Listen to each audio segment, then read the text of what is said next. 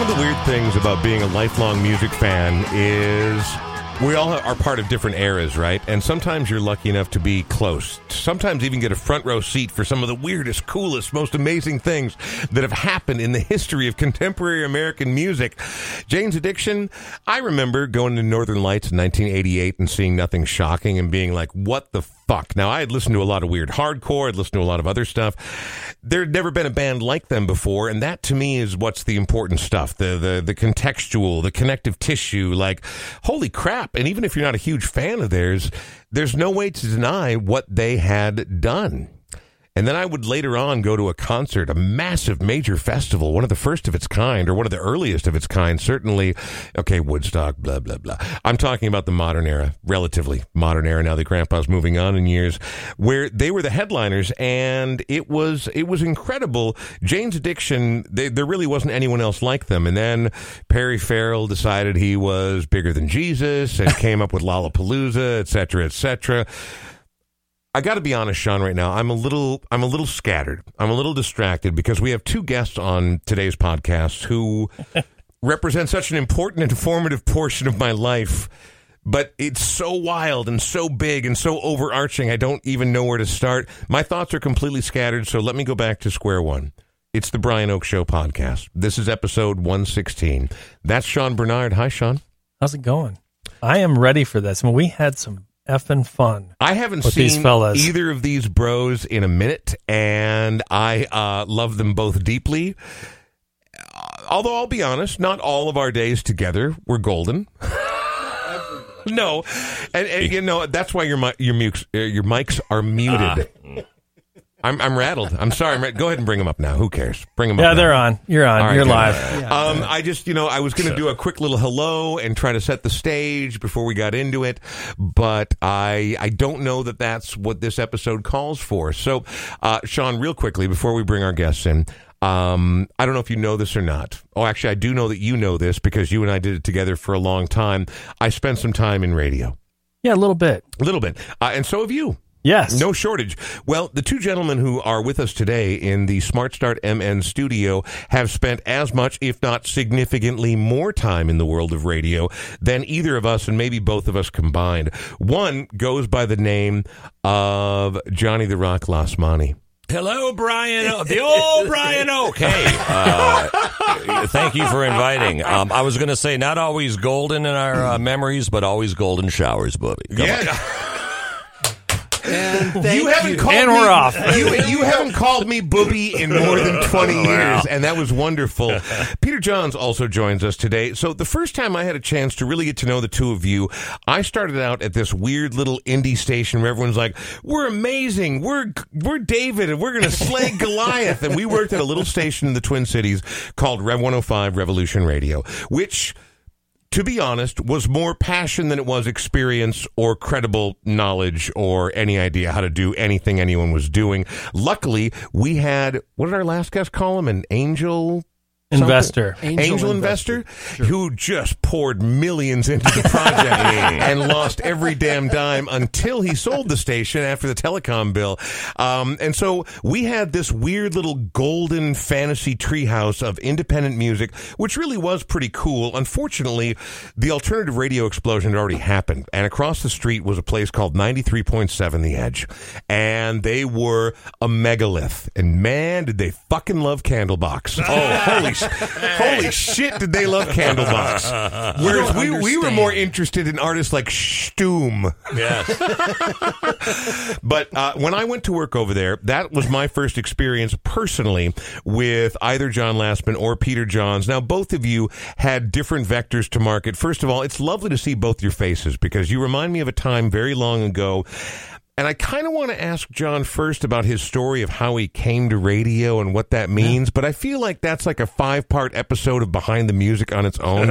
Can you give me an elevator speech, John, on your life in radio prior to you and I crossing paths in 1997? Ooh, yeah, I was the kid that uh, after school, going back to sixth grade, I would hang out at the radio station and, uh, you know, answer the phones, fill out the uh, giveaway stuff, whatever I could do, you know. Just, So we, we've all met those radio geeks, Yeah. But then somehow at some point you become the guy at KQ who's like the hot Right. young kid with the cool hair and hanging out with the pretty girlfriend and all that kind of stuff. How the hell do you make that leap? Most nerds never make that leap. Thank you for the pretty girlfriend line. I don't know, but uh, that was you know by the time KQ was around, I had, I $5 had already on the gotten to uh, you know go to college on the East Coast and work in New York City radio through my connections at KDWB, and it all sort of worked out. I mean, I like to say I was We skipped too much of that story. Again, I don't Yeah, want to make this the whole no, show. I don't wanna But either. when you when you're the sixth grader who's filling out the stuff after school, where is that happening at? Where are you from? Um, I'm at uh, a Marcy Open School, which uh, Marcy Playground was yeah, Section uh, Candy. Yes, There you go. Yes, but um, So then, what gets you out to the East Coast? I went to college there, and I knew a gentleman named Gary Stevens who was one of the uh, big wigs at Doubleday Broadcasting. And I said, Gary, I'm uh, currently uh, doing research after school at KDWB, Stereo 101. Um, if I if I go to college on the East Coast, do you think maybe I could, you know, get a part time nothing job at the new rock station in market number one? And he said yes. And lo and behold, within six months, college was taking a back seat, and I was doing a lot of stuff in New York. And then when I came back because that station was great during the commercial free summer. Yes, I said commercial free summer. Uh, not Oh. yeah, not that. That's the radio world in 1982. not uh, not so great after we had to play commercials again. So after two years, that evaporated. I found myself back in Minneapolis, but I did have that on my resume, and I was able to get weekends at KQ and you know you hang out long enough they have to finally offer you something so over the years I, I sort of moved up the proverbial radio ladder Not sort of. You moved up the proverbial ladder both on air and into management and became an important part of what was back then ABC Cap Cities, probably many different names, also evolved through a long time. So, Peter, I want to turn Yeah. over to you. You and I met then, but you'd obviously been involved for a long time before that. So, these were my two bosses back in night. I had lost my first radio job, which anybody who spent time in radio knows that you're like, I was a fraud to begin with. I'm, I'm, I'm never going to work again. I'm never going to work again. And They found me out. Rev 105 was like the coolest thing ever, and it. And then it went away. Again, coolest thing ever to about 45 people, but then it went away and uh, it, X105 became a thing for a little while. And I was still doing mornings there, not really talking, just playing fucking, not even the good scorpions, like shit scorps uh, every morning.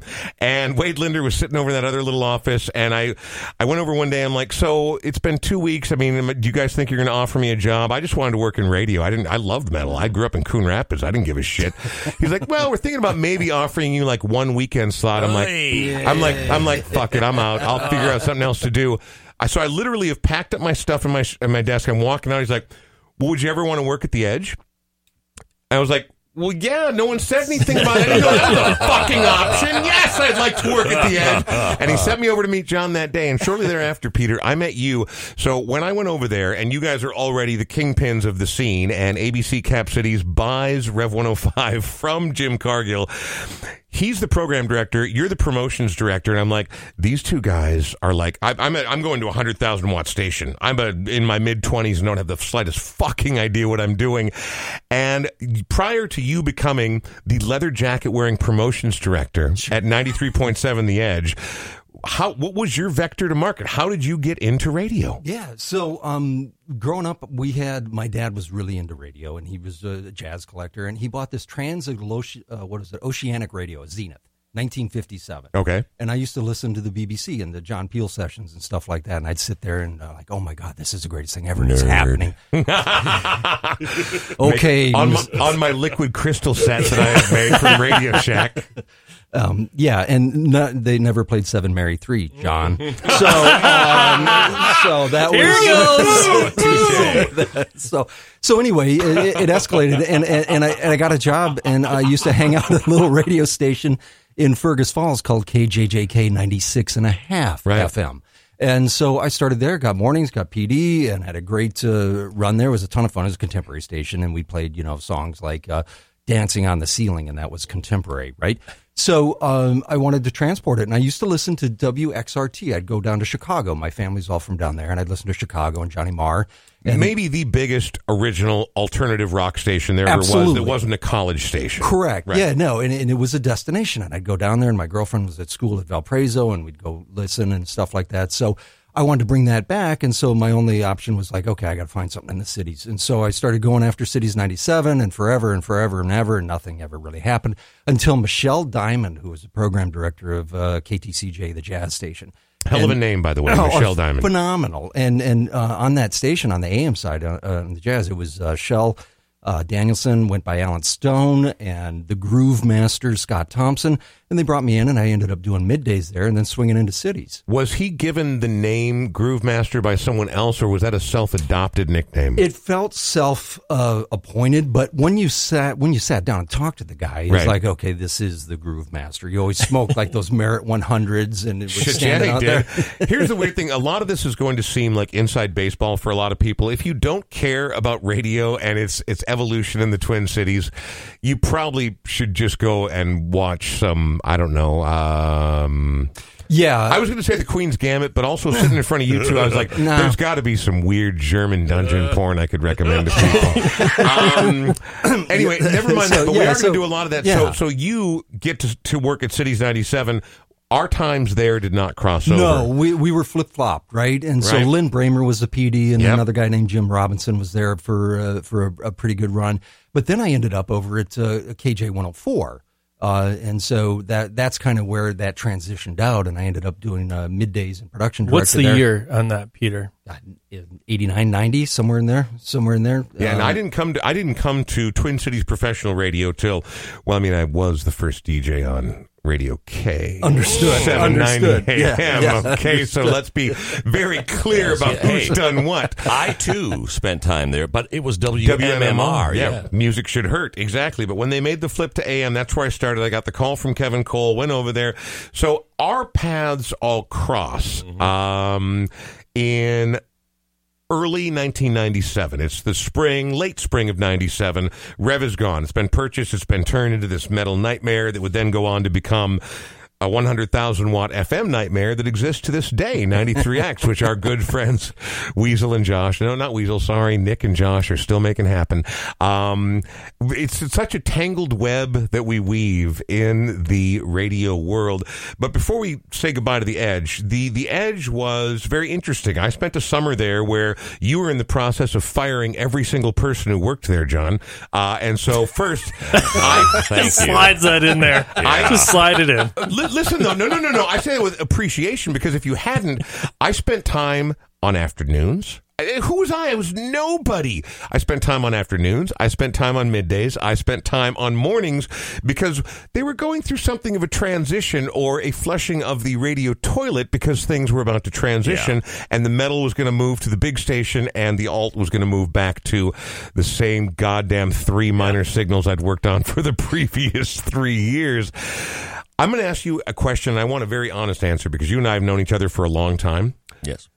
You felt that Brian Oake was thrust upon you, and you're like, "Who the fuck is this punk kid?" You know, not yes and no. Here's the deal. I knew who you were because of Rev, obviously, Right. And they were our competitor, and I listened. I monitored you all the time. So oh, I- did you? Oh yeah. I was like when you called me up on the request line and said things like "my penis." That's a different story. that was the Peter Himmelman interview. What did uh, and that's and that's when you the remember. Of course. I knew. I, that's the first admission I've ever gotten. But anyways, I'd like to hear the answer to the You- original I didn't feel you were thrust upon me. Uh, at the time, they had uh, let Andy Savage the morning show go. They had. So now here I was without a morning show, and I had the competitor's morning show doing weekends or half of it.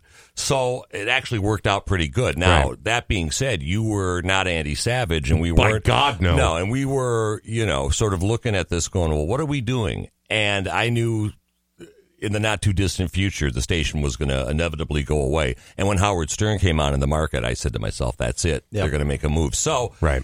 thrust upon me, no, but uh, I would have been more than happy to have that seven share alternative station just stick around. You know, Agreed. No, it, it was a very successful station. It was a very, it was a very odd world. Now, I want to hear. So we brought you guys in early. There was one song I wanted to hear, which we can get rid of that Catherine song. Yep. But I see that you've picked something out by uh, five of my favorite girls on the planet, uh, who I have a platinum, multi-platinum record from on in the background. Oh, no, wait, Do, do you want to do that here? Or do you want to save that for later? Um, why don't we play this one first because this has a, a, a very interesting uh, history Well, to yeah, it. that one that one ties to two or three Yeah, stations. When we signed 93.7 The Edge on the air, the last song that it's very confusing again. Uh, not, there was 93X originally, not owned by the company that owned The Edge. Oh, So 93X was around for like three or four years.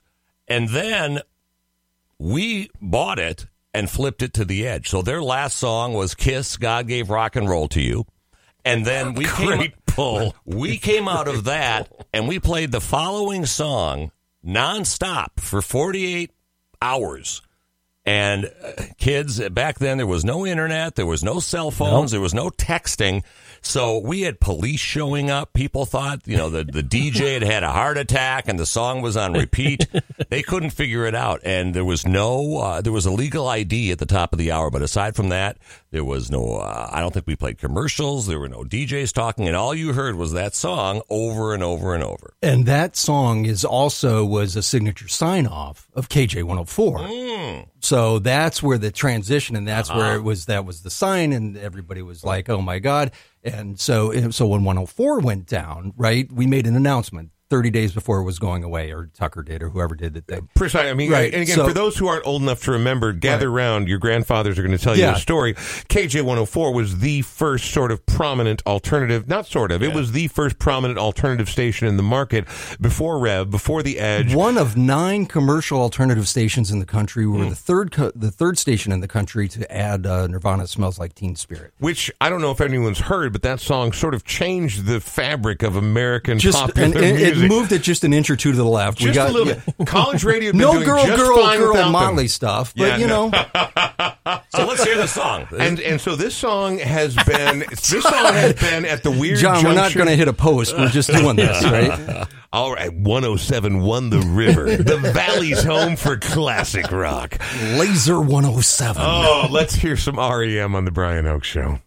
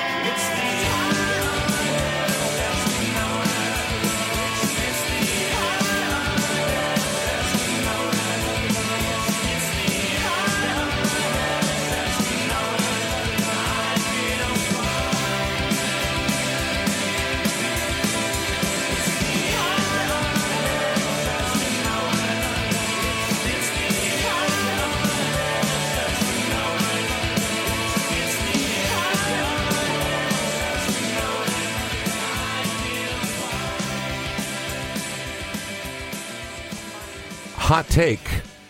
Document the fifth album by REM. Last important record they ever released.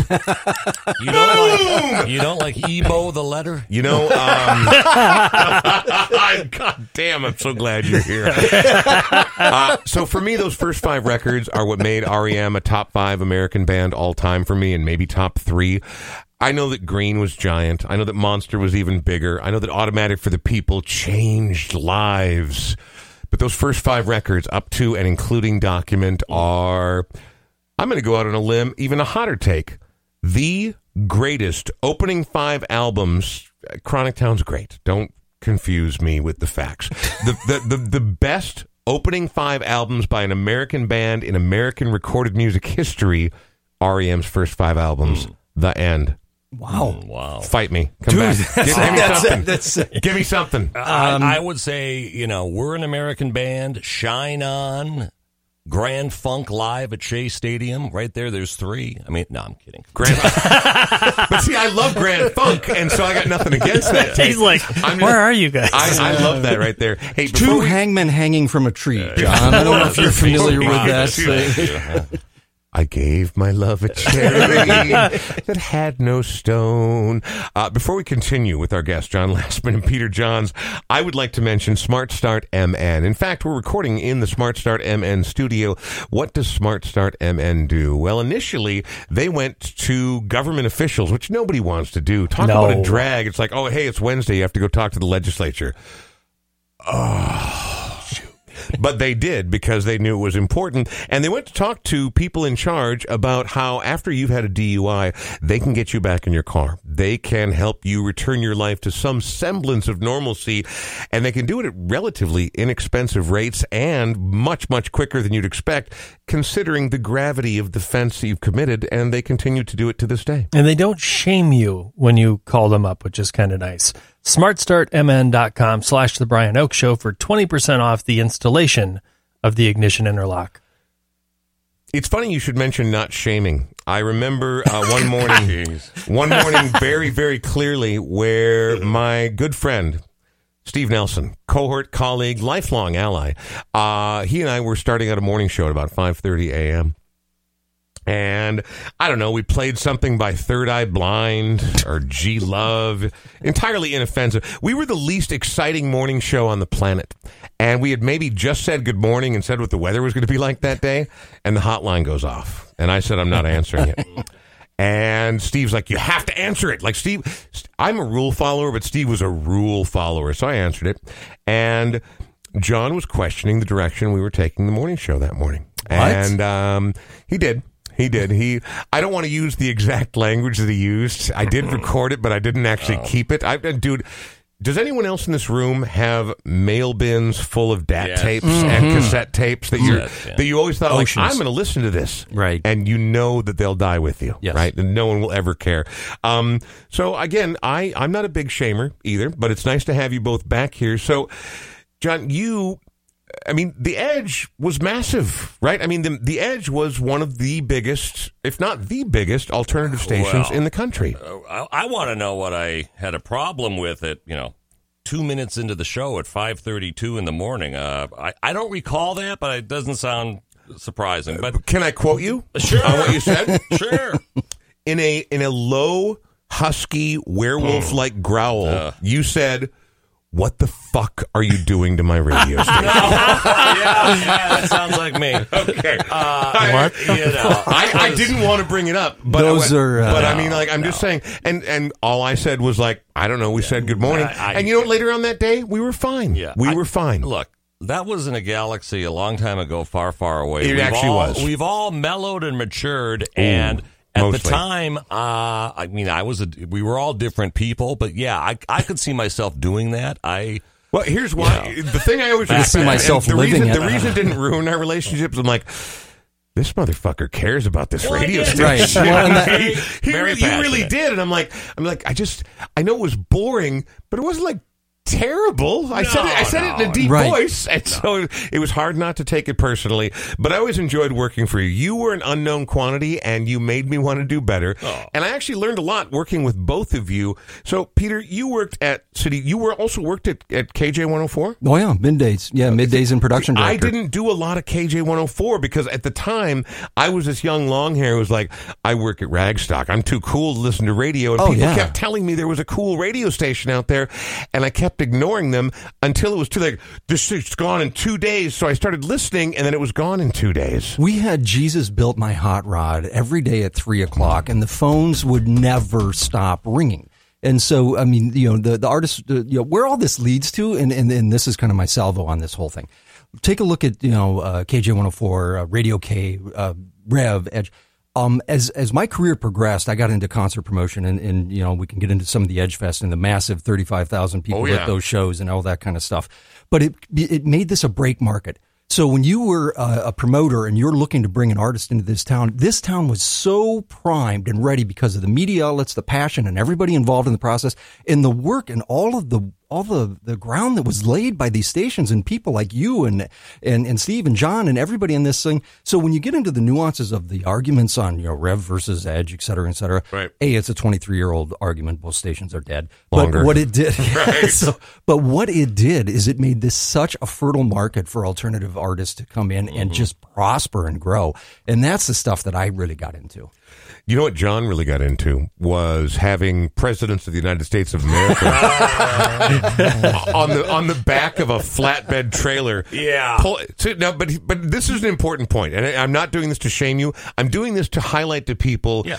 Radio had some halcyon days. There were stunts, there were events, there were bits Yes. that I freaking loved. It, it was it was part of the fa- I was promised cocaine intern parties. Yeah.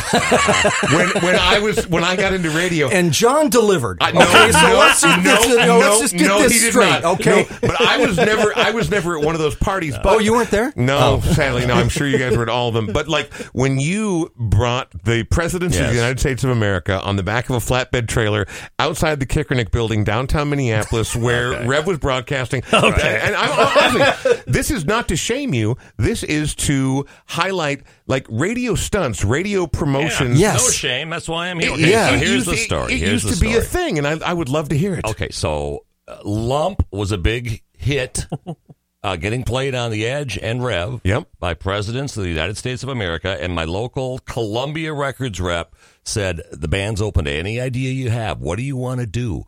Um, and that you know they'll do a free show. We've done like a lunchtime concert out on a mall at a plaza downtown. So I had him rent a flatbed truck, and I said, I said, you know, it, the, I've seen videos of like Herman's Hermits doing this in New York Right, City, right, in right. the early '60s, and that's great. The band's into it.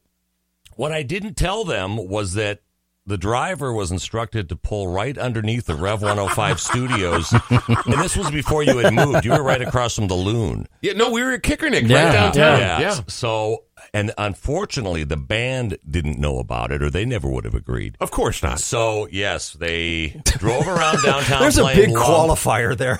lump over and over, and then they parked for like a half hour underneath your studios. And apparently, when the band found out what I had, you know, pulled off, they were not happy because they were offending a supporter in Rev 105. But that's a great example of, you know, we talk about this competitive, you know, crazy things we did. Nobody was, you know, called out. There's more damage being done on social media Right. in a week Oh, yes. than we did in three years. Yes. It, it was all in fun. So yes, this band played underneath your studios, and I heard you key the mic, and you could hear them through the through the window, and it was funny. It was- But that's that's to me is the whole bit. Is like I'm like, shit, that's a good one. Like I like well, like you you begrudgingly respect the people who are like Right. like you know when someone gets you good. uh, One of the things I prided on, and I've been burned plenty, is like when you get a good burn, you're like. Fuck, that was pretty fucking clever. Now I'm sure management was angry and the band was angry and whatever, but that was that was a glorious moment early on and an Early. informative moment. Yeah.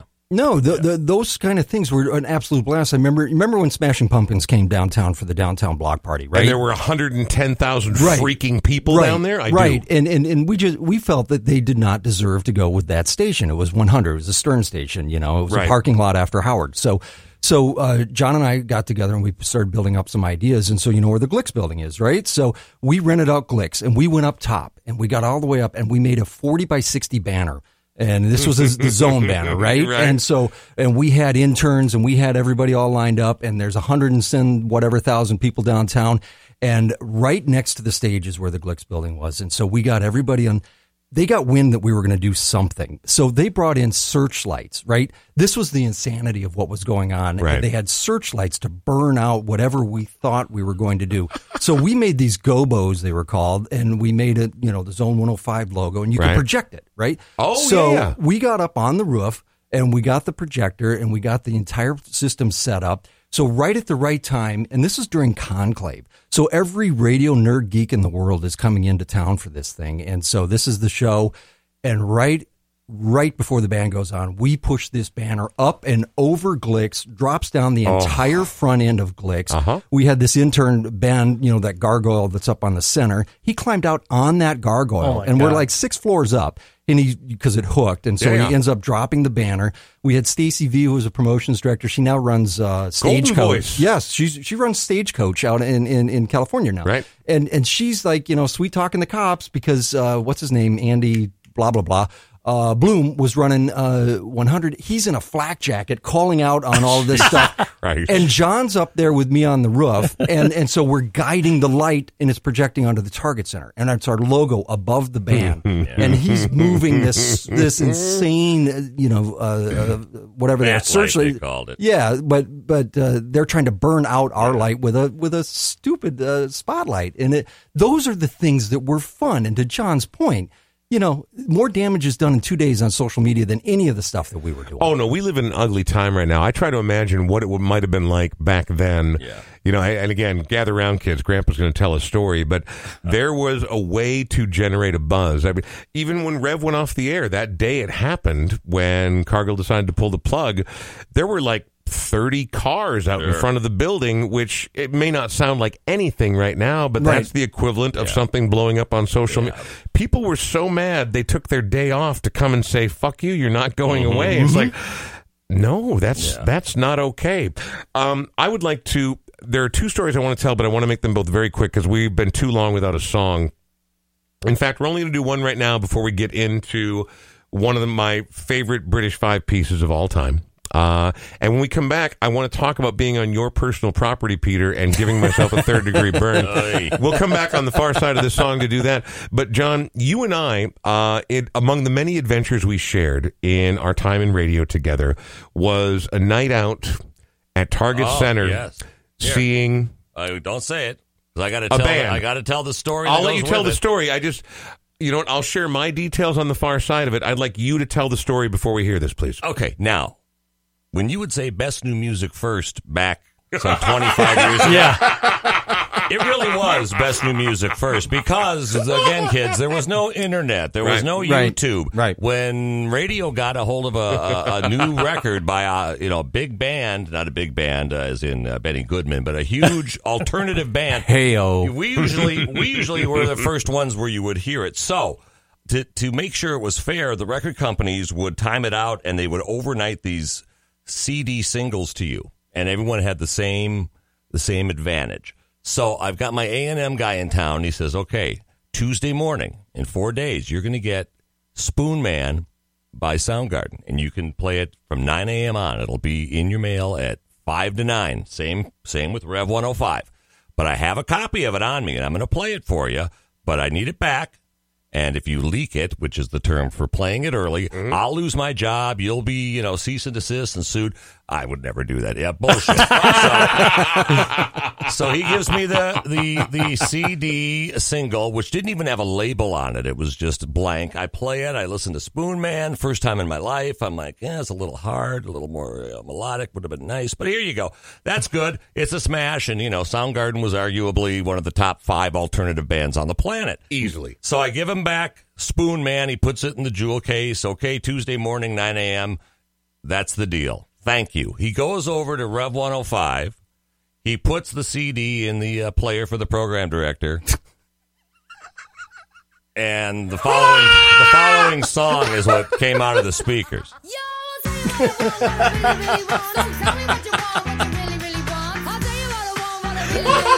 That's so classic. Yeah. Now, Zigga zigga ah. Yes, before I was in radio, I wanted to be a magician, so I was quick with the sleight of hand. I had switched out the So literally, CDs. you kept the Spoonman promo Yes, CD yes. and put "Wannabe" by the Spice Girls Uh, in the jewel back case. in the jewel case.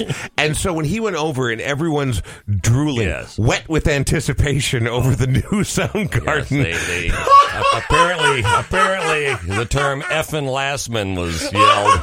I'll be honest, I'm I'm certain that was already a confirmed term. Before that.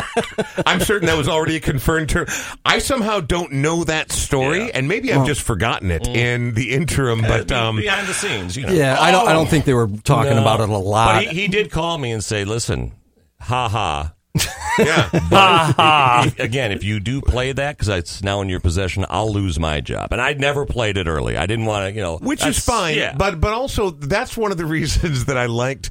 I've been on both ends of your bits like that uh-huh. before, and I like them because they're never entirely mean spirited, and there was always an element of fun competition. Yeah. Now you were on the top of the mountain with the hundred thousand watt station, so you had the cards in your hand, but you were never a complete dickhead about it. no, and Sometimes you know, largely a dickhead. but not and you know, karma's a bitch. It wouldn't be long before I was sitting in uh, Kevin Cole's office running Zone 105. You know? Right. So right.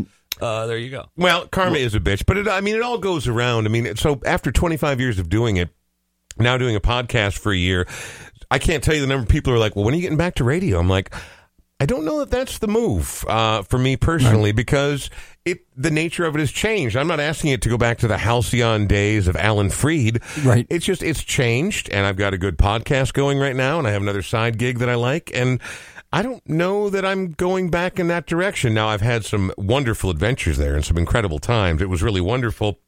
Not sure I'm going back there. Um, Peter, you when you talk about promotion, Right. so programming is a, a crazy animal, right? Like I mean, so programming, you've got to not only come up with the songs that people will actually want to listen to, and there's the age old chicken and egg argument of do you make the songs popular by playing them, or do you have to find the popular songs? People already know what they are, and you have to find the right songs to play.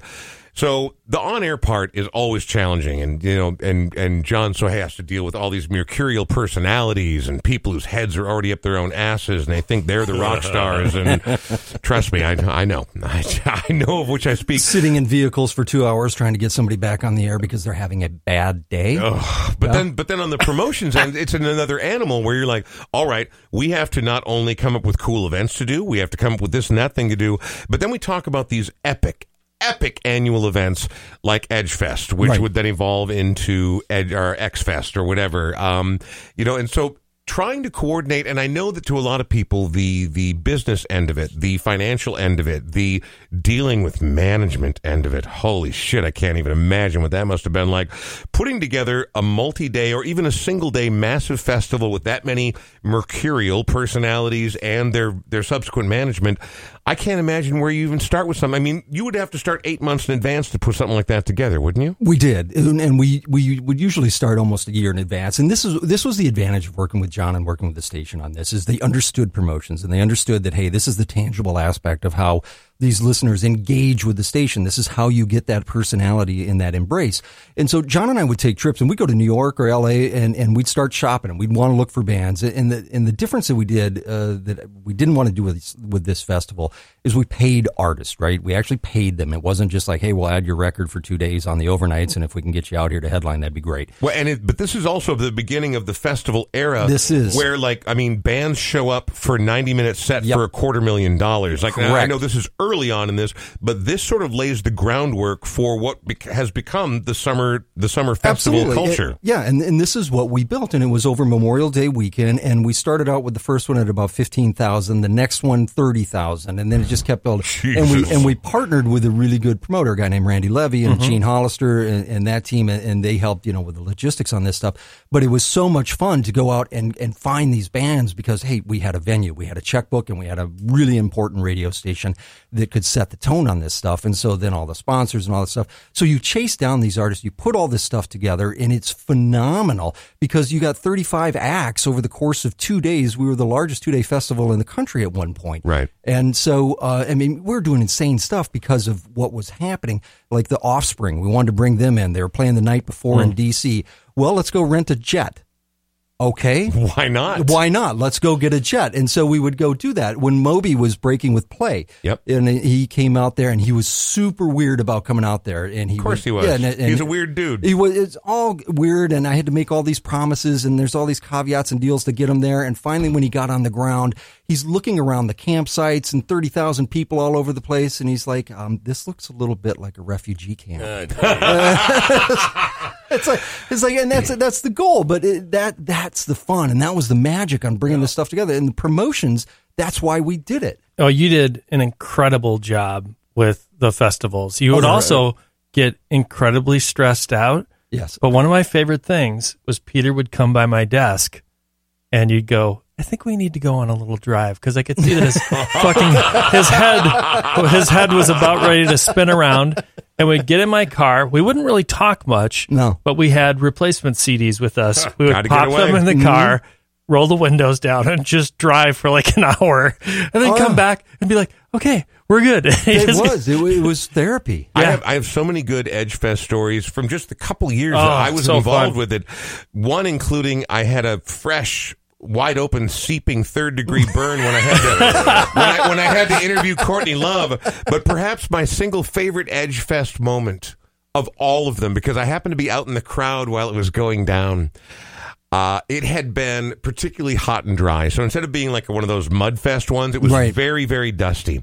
And Pizza Hut was selling these individual pizzas. So there may have been upwards of 30,000 small cardboard frisbees out in the middle of the crowd. And Cornershop came on. John, John, John, when I say Cornershop, what's the at Edgefest? What's the first thing you think of? Brimful of Asha and Well, uh, and the fact that And they didn't will- fucking play it. Yes. Oh, yes, and uh, the word decorum. Yes. If there's no perform, if there's no decorum, there's no performance. oh my god. And they came. As soon as they said that, every single pizza box on the ground went immediately into the sky. It was it was Fourth of July in the middle of the day with cardboard, except that there was Cornershop in the back. They were so high, and they would come out on these carpets and ju- and, and bean bags, and they're you know uh, and trying to get all playing this. sitars and Yes. instruments we've never heard the name of. But one of the best promotional things, Flip would come out there, and, Oh, yeah. and we'd have a helicopter with this pilot. Not qualified, Uh. over, fly, flying over the crowd, Yeah. and, and throwing Froot Loops all over the place, and, and and all this kind of stuff. And then this band would come along, and and and John's just looking at these guys when he's calling out to the audience. He's like, "Who the fuck? Why do, why do we have to do this? Let's go, guys!" John, your favorite, and if by favorite I mean either truly transcendental, which I doubt we're going to get, or the greatest nightmare of your live festival career. Oh well, Pick one. I I know won't there's even- more yeah, than Edge, one. Edgefest is such a blur. I mean, I remember the first year at the eleventh hour, I was offered a, new artist, and I had to turn him down because we didn't have time. Uh, and a year later, I wound up paying back seventy five grand. But Yep. the year before, he was free. Yep. So Wow. you know, no no doubt wanted five grand. A year later, they were you know five hundred thousand dollars. This is what this is what would happen. I mean, these bands, and it was you know maybe we had twenty five bands, and of that five would you know smash through the stratosphere. That, and that that's when we had um, um, um, what's his name, Gavin Rossdale, right? Yeah. and Yeah. so so we had no doubt, and and she was great, and would hang out with my wife and and, and talked backstage, and so we brought uh, Gavin in, and so they were managed by Rob. Blah blah blah. Kahane, yeah. yeah, and so and so we get these deals done. I get an emergency, and this is back when pagers would you know come out, and it, Peter, it's Rob, emergency, call me, right? Oh, and this is the shit. this is the day before the show, right? And there's nothing left of me anyway. And so I'm walking around and I like run and get the phone. And It's like call him and it's like, hey, what's going on? Well, um, Peter, we have a problem. Like, what's up, Gavin? Like, and I'm ready for him to tell me that it's over. It's not going to go. And he's Right. like, uh, Gavin usually needs um, some supplies when he gets ready to go on stage, and and you understand he can't fly with these things, right? And I was like, okay, where are we going? Uh, can you get some, you know, some some smoke? I'm like, oh, is that the emergency? Yeah, I could get some smoke. That's no problem. And so I went down and found it, and I had to pack it into a Marlboro, Of course. and then gave it to the the uh, the the right people at the uh, whatever limousine company. Like, make sure that Gavin gets his pack of Marlboros right when he gets in the car. Do you understand me? Oh, God. These sandwiches, they're so small, and if I keep folding, that's why I just when I think about the the nature of the business of it, right? Like, I mean, we all like going to rock shows, we all like having a good time, we all like a really good song. The nature of the business end that you guys had to deal with, regardless of the amount of power or influence or leverage you had at your disposal at that time, it's endless. Like just the limited exposure I had to band management. Like oh. Yeah. it's their job to insert themselves between you and your professional obligations and them and the public. And even though they're like, okay, no, we know we're all doing business together. Oh, no. It's it's it. They're never just going to give you anything. Never. It's always going to be an Ever. argument or a fight. What's I mean? So other than getting Rossdale, who bye Rossdale, see you, bitch. Other than other than other than that guy having to get high before Yeah. he gets on stage. I mean, John, go ahead. Yeah, I mean, you have to deal with these egos, and uh, let's see if you can figure out what artist this was. This was at uh, one of our Christmas shows, and uh, this was Edgecapades? Edgecapades, Oh, so fun. uh, at the Target Center, and this band headlined, and they were amazing, and they were on top of the world at the time, and they got off stage, and I said to the lead singer. Thank you. Introduce myself. Uh, you know, you guys are great. I know you didn't have to do this at this point of your career, but thank you so much. This guy took a inhale of his cigarette and blew it right in my face and walked away. Oh. Who, who was it?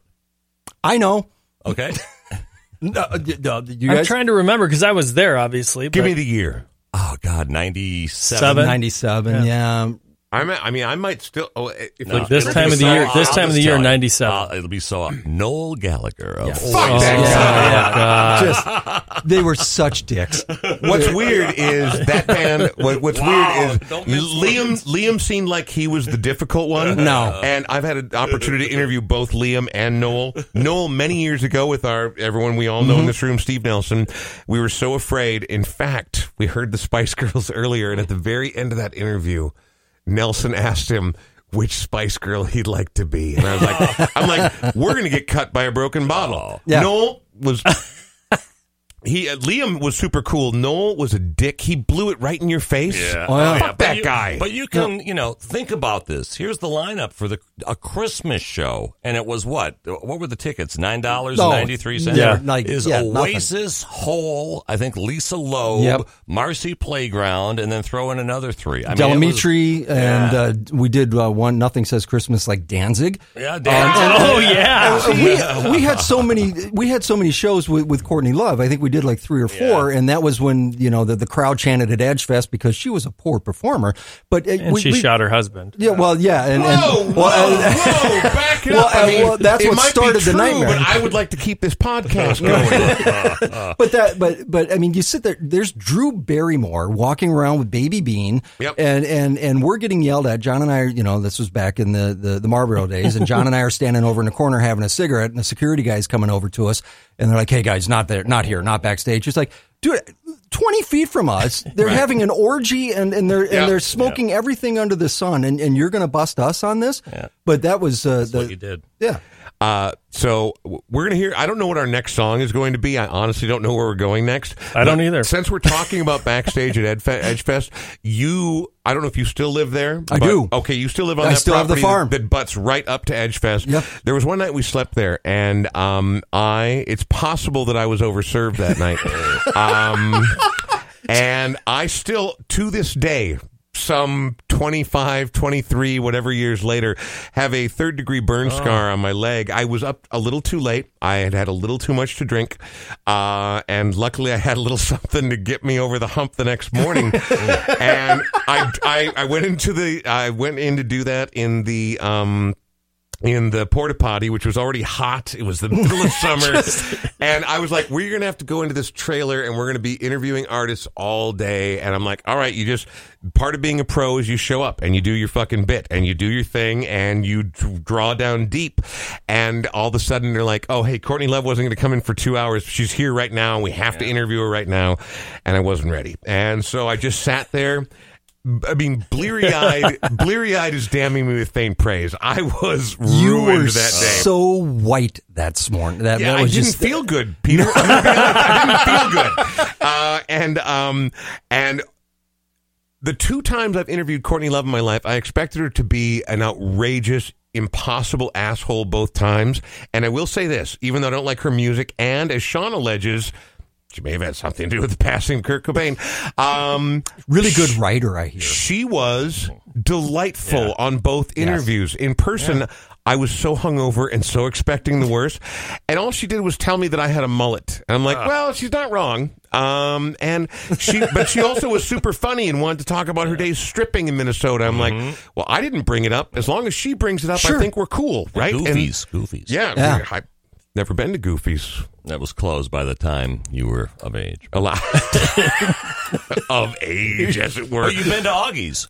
Uh, oh, Oh, Augie. And that brings us back to the story about the uh, Spice Girls at the Target Center. It certainly does. A story that we'll save for another time. We're talking to John Lastman and Peter Johns. I, wa- I need another song. What are we going to hear next? Uh, it- I'll tell you what. You can go. You could go with uh, Social Distortion because I tried so hard to get my. I'm a huge fan, right? Yeah. I, I, I have a Mike Ness crush, and I had tried so hard to get them on the bill for every Edge Fest every time, and tours wouldn't line up, dates wouldn't line up. John wouldn't add the record. Um, every you know, things like this wouldn't go. Baby head. and so and so finally I, I'm working with this promoter and it's like okay well what happens if we offer them 30,000 what happens and he's like dude it's not going to drive ticket sales so don't I. and finally the promoter Randy just looks at me and goes dude I will buy you a ticket and I will fly you to wherever they are. Uh. We're not dropping 30G on, on, on, on social distortions. Like, fine, fine, fine. But when this song hit, it was just like, oh my God, my anthem has been created. They love me, at least spiritually, from what I can tell. And so, you know, that that's where I wanted to go with this thing. It's the only artist I could never land for Edgefest that I mm. really wanted.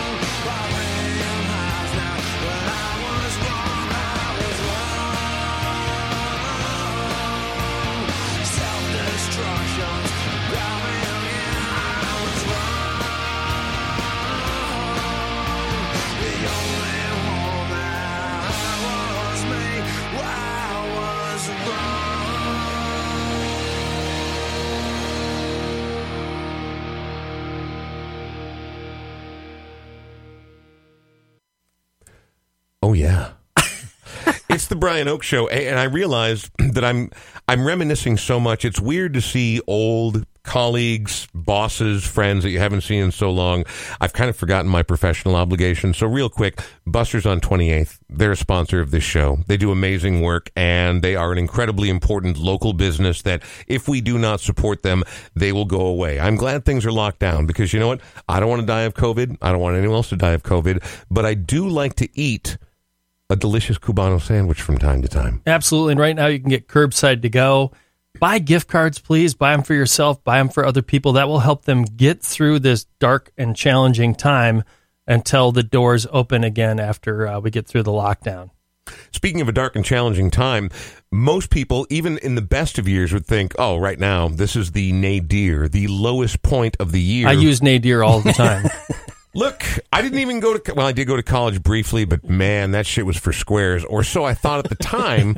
but it turns out, actually, the smart kids paid attention and kept doing it because it did matter. Does, does anybody have a degree in this room? Yeah, no. Uh, I don't think so. Show, show of hands. Degree?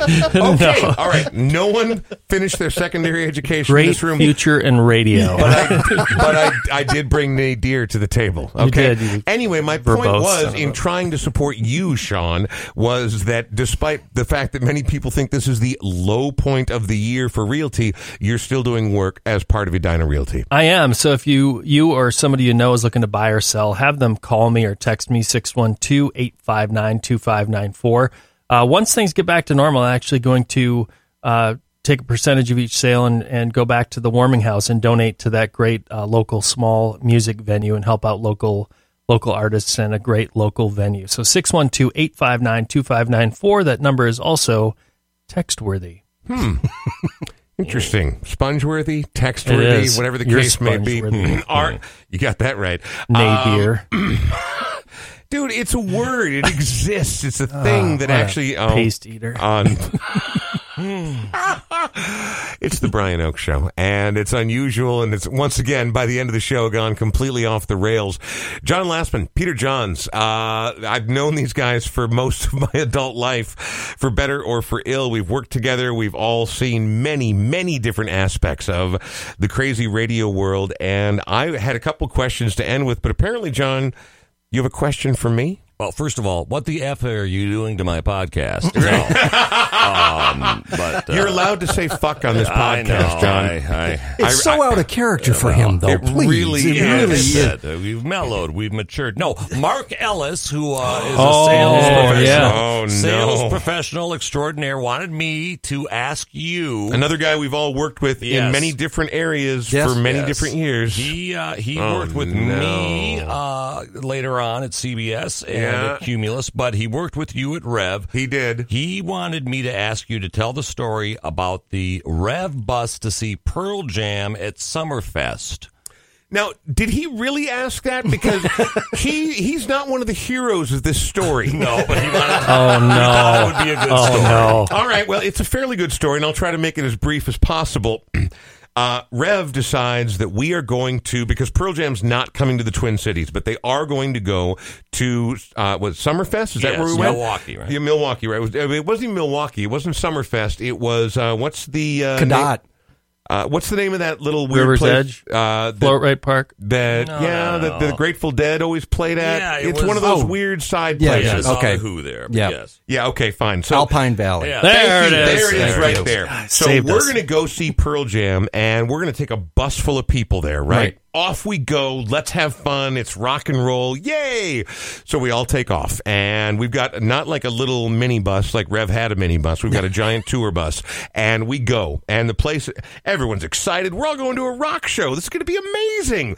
Off we go. We go to the rock show, and Pearl Jam is Pearl Jam. They put on a great show. They were amazing, but we're doing it there, we're not staying overnight. We're going to get back on the tour bus before midnight, and we are going to head back to the Twin Cities because it's a Sunday. Good if I'm not idea. mistaken.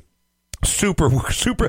As I told you early on in the podcast, What could go wrong? Rev 105 was more about passion than it was experience or acumen. And so we get back on the bus just before midnight, and people are feeling it. I mean, and, and and I don't know if you've met any radio salespeople before, like Mr. Mark Ellis. Most of them in treatment. They Yeah. are they are tuned up, and that's fine. We're having a blast. I'm not going to name any other names, McMonagle. Uh, uh, but uh, we're on our way back, and and that's fine. We're all having a good Every- time. We just saw a great rock show. We're Right. partying. Who cares? It's 1.30 in the morning, and we are in rural Wisconsin, and we're heading back to the Twin Cities. The bus breaks down. Now, what's great is there are people who actually cared in both the sales and promotions department there who decided they're going to take charge of the situation and they are cross-eyed. They can barely stand up. And about a mile away is a diner that we decide we're all going to walk to and hang out there till the bus gets fixed. Now, as we're walking, the story comes out that two of the people on this bus are lawyers, and they're due at court at 9 a.m. And it becomes abundantly clear we are not going to be back in the Twin Cities by 9 a.m. And you know what's fun is partying, but what's not as fun is as people sober up and the cold, harsh light of day comes creeping back in, and the actual responsibilities and things we have to do. So it, the ending was not as exciting as the middle. We did get back to town, not in time for lawyers to get to court, but watching hyper and again i'm not judging anyone. I have been blackout drunk many times in my life but watching extremely loaded salespeople and promotions people be like no i'm in charge of this. No i've got this. No i'll fix this. I'm sure neither of you have ever seen anything no, like it. nothing at all. And that's when people decide they're going to get honest, right? Oh. And so, you know, I'm I'm six pack in, and I'm ready to start talking about my real feelings here, and uh, I'm in charge. yeah oh Okay, Christ. I'm in charge. Which at that point I was so glad that I was just talent or No, I know. the Well, fuck I uh, was. Like I'll you know what, I'll charm these people. Hey, we're gonna go eat scrambled eggs at the diner. I want nothing to do with any of the responsibility part of this. Yeah, no, that was so what I learned that night was A, always make sure that someone else is in charge and responsible in case anything goes wrong, but also maybe give yourself more than a six or seven hour window to go ahead and get people back to their day to day lives. Sunday, Absolutely. No. Sunday night promotions, not a great idea. Dude, you know, uh, we're the adjacent property owner on the Edge Fest and all the festivals out there, right? Every end of festival, we go for a cleanup, and always in our field is usually a human that has uh, That's that- laying in the that- mud? That's, you know, that- Oh, yeah. that's come across and they got lost and they're in the field and they're like, oh wow! And it's like, yeah, do you know where you are? No. What's going on?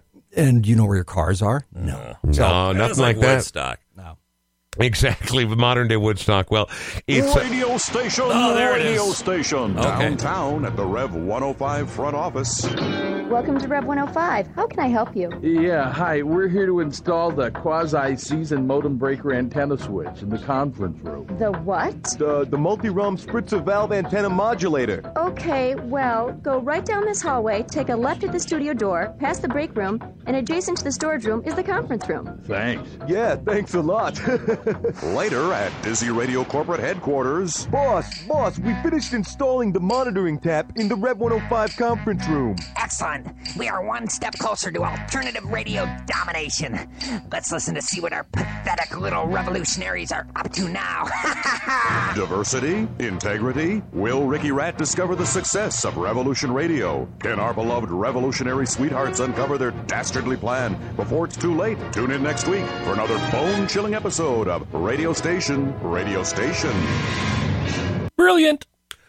I need to know who made that. I can't even tell from the, qua- the, the uh, was that was that an Edge thing? Was that a No, red No, that thing? was a red. That was you Yeah, guys. that was a Rev 105 promo that uh, Jay Philpott sent my way. Thank you, Jay. And uh, didn't mean defending to, ourselves against our corporate I get- overlords. you know. but it, it wasn't very pointed and didn't make a lot of look, sense. Look, I, it, it was. And there's your summary, Brian. Well, and to look back on it, you know, the Edge didn't Shit. really go after on No. air, didn't go after Rev because we were going after KDWB, the course, station that was right. beating us. So you always you were know, going after actual Punch up. competitors. Well, the, the ones that had bigger ratings than us. So, Right.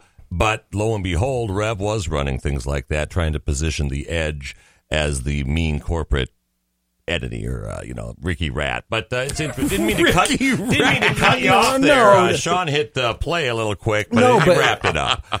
but but but that that's the final take on that is is is you know there there was two lanes right there was mass exposure and there was the credibility and so the everybody lived in between right yep. and and and our job was up it was KDWB it was the big ones in town Yeah. and and and Rev was always a check are we honest follow it you know you know that that was just a checkpoint with, with, with that so no it wasn't malice As a guy who worked at Cities 97, um, as things changed over my 15 years there, you know, eventually we were set to fight KS95 so that KDWB would have its freedom to do whatever it wanted. Right. And we were, we were a pawn basically. And, um, yeah, no, I've, I've watched it unfold, maybe not to the depths or with the front row seat that both of you have had over the years, but um, we've all had our exposure, all four of us in this room, to the various times. Look, we have to wrap this up. I would. This should be a 15 part series, and in fact, may end up being just that. but we got to wrap this one up because we all have other things to do, and it's Christmas. So we're going to end tonight with one of my favorite Christmas songs. But before we get there, I want to thank all of our sponsors, our Patreon members. Sean, thank you very much. Good Oh, to see your you, face. guys. Uh, Great to see you, fellas. Great That to was see you. Sean. Thanks for Peter, inviting John, seriously. loved it, and we'll have you back again. I promise. Because to. are you? By the way, do, do people know about the Chucker? Oh, hey, what's what's not to love? Uh, yes, uh, the Chucker is still alive and well and in the playhouse, and uh, he'll be uh, making a return uh, before you know. it. But I do have a story about this last song. We're going to hear this last song, but I just wanted to know: Do people know who the Chucker is? I didn't want to out Uh, you. that's a- that- no, you out me. Thank you. Um, that's a, that's another story for another podcast. But yes, the Chucker we is a character. we may have on, to uh, start this interview over. no, Power I- 90, the old piano. no I, Wake up with wood. hey, uh, no, I used to field some of those uh, those screen calls coming in, and they're like, you know, after the, after John would do the interview, the Chucker would do the interview. I, I would talk to the uh, the producer on the other end in Hollywood. It was like, who the fuck was that? Who was that? who who did that? Is this is this Tony Loke? Oh, son of a bitch! Oh, yeah. One of my all time favorites. So The that'll be a story youngest for, doctor. That'll be a story for another time. Before we get out of here, though, uh, happy holidays, everyone. Continued health and safety to all your families. Lovely to see your faces again. It's, it's Lovely weird to that it's see been you. so long, and um, and we'll do it again relatively soon. Before we go, John, uh, as I said, this is a beloved holiday classic, and you've got a good uh, story regarding yes. this song. Uh, well, first of all, again, it was a different time, a different world, and when at the edge, we wouldn't really play edited versions of songs that probably should be edited. So You did not play So- the unedited oh, version of I this was- song. I was playing the unedited version of the song from day one, and didn't What? didn't really even think about it. It was alternative, dude. You know, Yeah, right. We, we Yes, don't go but for also that. the F-bomb is the F-bomb. Well, until And it's someone descriptive. complains. So sure is. So we're we're in the Aquatennial Torchlight Parade, and the Edge van, brand new station, but it was getting a buzz really quick, Yeah. and people were cheering when we would drive by, oh, and Oh, I no. I was right there on the parade route watching it. But and I'm sitting there with my you know general sales manager, and as the Edge van pulls by, Closer by Nine Inch Nails is blaring from the speakers, and the F bomb is flying right and left. It was a real family friendly event. A Christmas miracle. Yes. There's nothing that says the most wonderful time of the year like I want to feel you from the inside. Yes. F you like an animal. Gentlemen, gentle, gentlemen, thank you very much. Tell me we're playing the unedited version of this You're song. damn right we ah. are. Fuck yeah, we are. That'll do it for episode 116 of the Brian Oake Show. Thanks to my guests, thanks to our sponsors, and thank you, Trent Reznor, for not giving a fuck. Oh.